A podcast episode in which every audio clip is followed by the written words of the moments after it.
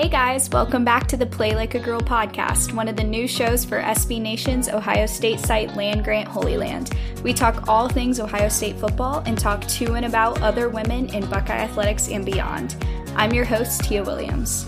And I'm your co host, Meredith Hine. You can follow me on Twitter at Tia Williams, that's Tia with three A's, Meredith at Meredith Hine, and of course the site at Land Grant 33. Thanks so much for tuning in today. We've got some exciting content for you today about a team that you almost assuredly do not love. so, while we still have Penn State ahead of us in football, I think most of Buckeye Nation is already gearing up to face Michigan in just a few short days. It does feel like the season has flown by. Tia, I can't believe we're already at the close of the regular season. I know, oh my gosh. I'm kind of sad. I'm sad too. But as the saying goes, keep your friends close and your enemies closer. That's really why last weekend I found myself on the couch for big noon Saturday on Fox to watch the Michigan Michigan State game. Um, Tia, I don't know if you caught the game or not, but I think you may have gotten a feel for my feelings yep. um, and general level of annoyance based on how often I was texting you. Uh, yeah, I did not catch the game. I was out shopping with my mom. She was in town, but I really wish I did when you were texting me. so here's what happened Gus Johnson and Joel Klatt were on the call, and at one point after a play, Johnson asked Klatt to explain something, and I quote, like he would to his mother. To me, this seemed archaic and, as we've discussed on this show many times, demeaning to female sports fans who, just because they haven't played the game of football themselves, are looked down upon. And then something else happened, which happens every time I watch this crew. Gus Johnson introduced sideline reporter Jenny Taft as the All American girl. Um, it made me scratch my head trying to figure out exactly what the implication that he meant was because none of them seemed good to me. Um, and then finally, uh, this was kind of the crescendo of this whole situation. Uh, said sideline reporter Jenny Taft was reporting on a conversation with Michigan's Ambry Thomas in which the junior defensive back said that the Michigan Michigan State rivalry is no longer big brother, little brother, as former Wolverines running back Mike Hart outlined more than a decade ago, but rather big brother, little sister. Um, we'll be sure to include the link to check out Thomas's words for yourself. But Tia, what are your thoughts? Yeah. Um, so there's like a whole lot to unpack from this weekend. I mean, just back to back to back. But I just think, as someone who speaks on television, whether it be sports, news, game shows, I mean, literally anytime you're on a nationwide platform, you have to watch what you say.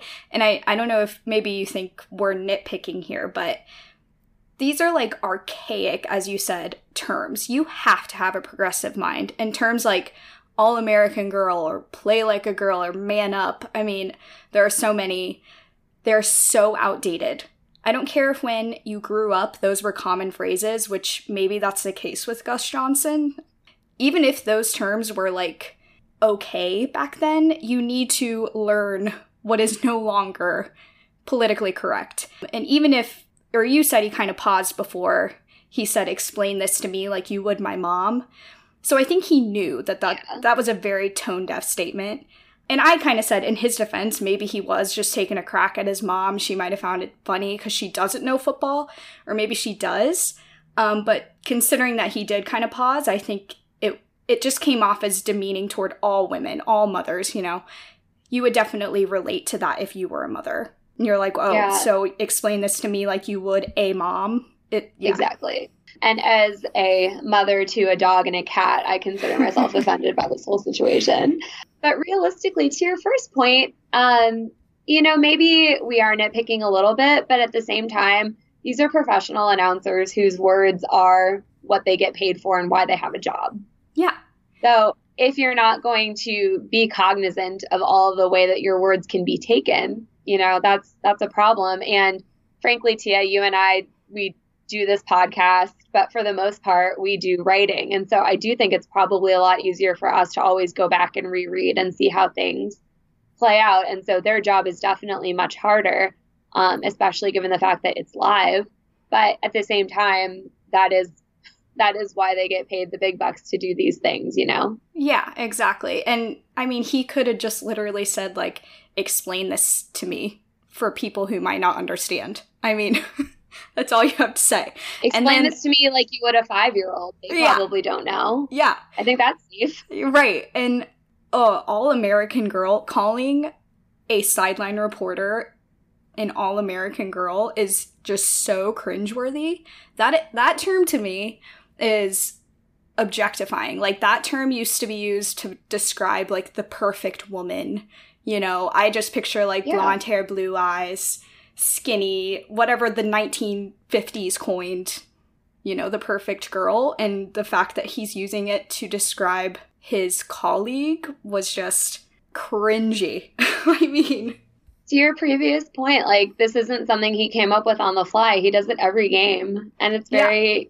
It's every time he does it, I'm like, does she not feel a little creeped out? Like I right. don't, I can't speak for her. I don't know her feelings. Maybe it's an inside joke between the pair of them, but again, when you're broadcasting to millions of people, not everyone has that context. To your point about maybe Gus Johnson was just, you know, nudging his mom in a very friendly way. The rest of us aren't in on that joke.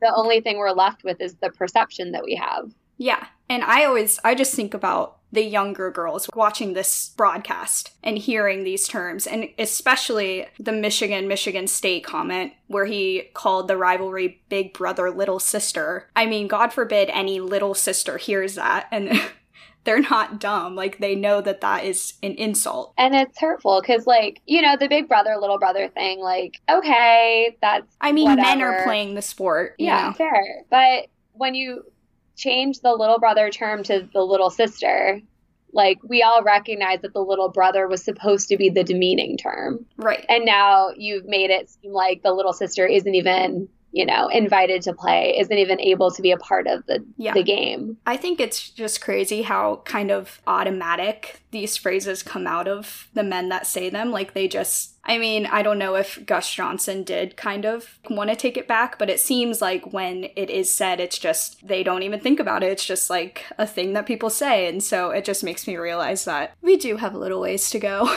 You know, I, I feel less bad calling out Gus Johnson on this. I do think the Michigan player, he is a kid. He is a college football player. So he's you know, a young adult, if nothing else, and should definitely get a talking to. And right. he's not a grown man who's getting paid to talk about sports. So I want to point out a tweet that you sent me, which is super surprising in my opinion, which I will admit. But um, is this good news? It's good news, and I'm I'm like mad at myself for being surprised by it. But the top five shows of last week among women between the ages of 18 and 49 were one, CBS's NFL National. number two was Sunday Night Football. Number three was Monday Night Football. Number four was Fox NFL Single. And number five was Thursday Night Football. I mean, hey, the top five were sports. I mean, you know, I watched, I think, every single one of those. So I just think that's awesome. I wasn't expecting it to be all five. Yeah. And I think what's great to me is I also watched all of them, and you sort of feel alone when you are a woman and you don't have the visibility that we've talked about before of other women watching the, the sports that you want to watch. And so I think that it's really comforting to know that, you know, you're not alone. Hang on. Jack. So I think the reply to this tweet of the top five shows kind of sums it up best. She says, This should come as no surprise. Football is a smart sport. The more female faces we see in and around the league, the more interested we become. I'd rather follow an NFL franchise than a real housewife any day. I love seeing all the sideline reporters in the league who are women, and she's exactly right. Like, the more representation there is, the more audience you're going to attract to your show. Absolutely. And you see this argument playing out in every other area of business in the United States. Obviously, with California's law about needing to have female representation on corporate boards, and you see it everywhere else. But companies or organizations, entertainment franchises, whatever, they're going to succeed when they're able to demonstrate that they have diversity in their leadership on the field, in their cast in their companies or whatever you have. And the NFL is certainly no different. Um, when they're able to prove that they have women who are a part of that community, and then more women will be drawn to it. I have found another tweet that I think is the perfect conclusion to this topic. It's by Sarah Kelly, who we had on the show before and she she said one thing that she gets as a sports editor the comment she gets is you probably know more about sports than I do and she just says that that doesn't sound bad, but she's like it doesn't matter if I know more about sports than anyone. It's not a contest. Like it's turned into this contest that oh men men know more, women know more, whatever. So then she says the thing is men don't own the concept of sports and thus have no right to act as gatekeepers.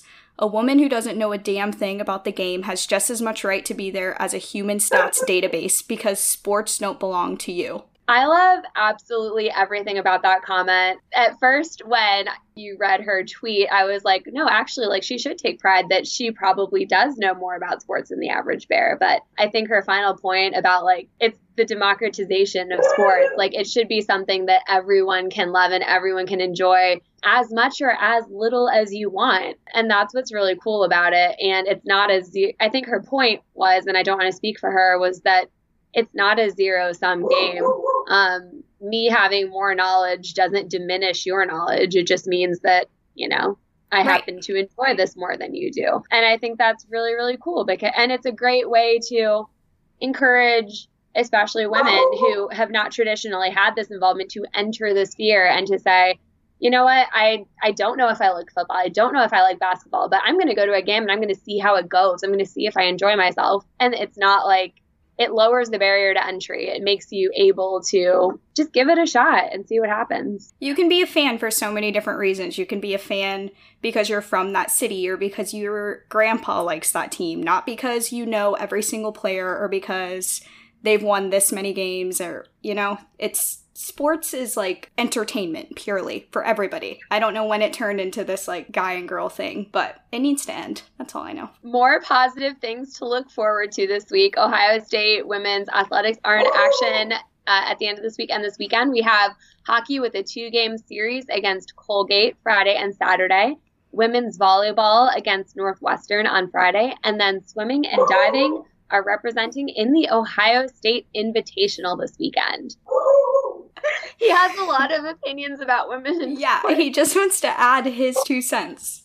All right, so to close out our show, uh, we do like to give shout outs to the awesome people who have had a positive impact in our lives this week. Tia, did you want to start? Yeah, so this is kind of similar to last week because I shouted out our editor, but now I'm going to do the whole land grant team because once again, I have a chaotic week, and three of the people on our team have agreed to like switch stories with me and switch days. So, literally reducing so much stress in my life. So, thank you guys. Forever appreciate that. Yeah. What about you? Well, I'm going to give a shout out to my mom. Tia, I know you experienced this a couple weeks ago when you were home with your family, but I'm home with my family this week ahead of Thanksgiving. And my mom has, as always, been awesome. But what I was giggling about before the show was last night we all went out to dinner me, my husband, my dad, my mom, and we're chatting with football. And my mom's pretty quiet, but all of a sudden she started just dropping knowledge on all of us. And based on the subject of our show, I certainly should not be surprised because she's sitting there watching all the games with me. But it was just really fun to be able to be part of a family that is able to have a conversation about sporting events and everyone be engaged and everyone feel included. So thanks, yes, Mom. That's the best. All right, guys, that's all we have for today. Thank you so much for joining me, Meredith, and Chuck. As always, you can follow me on Twitter at Tia Williams. That's Tia with three A's. Meredith at Meredith Hine, and the site at landgrant33. We'll be back next Thursday and every Thursday after that with new shows. Thanks again for listening to Play Like a Girl, and as always, go Bucks.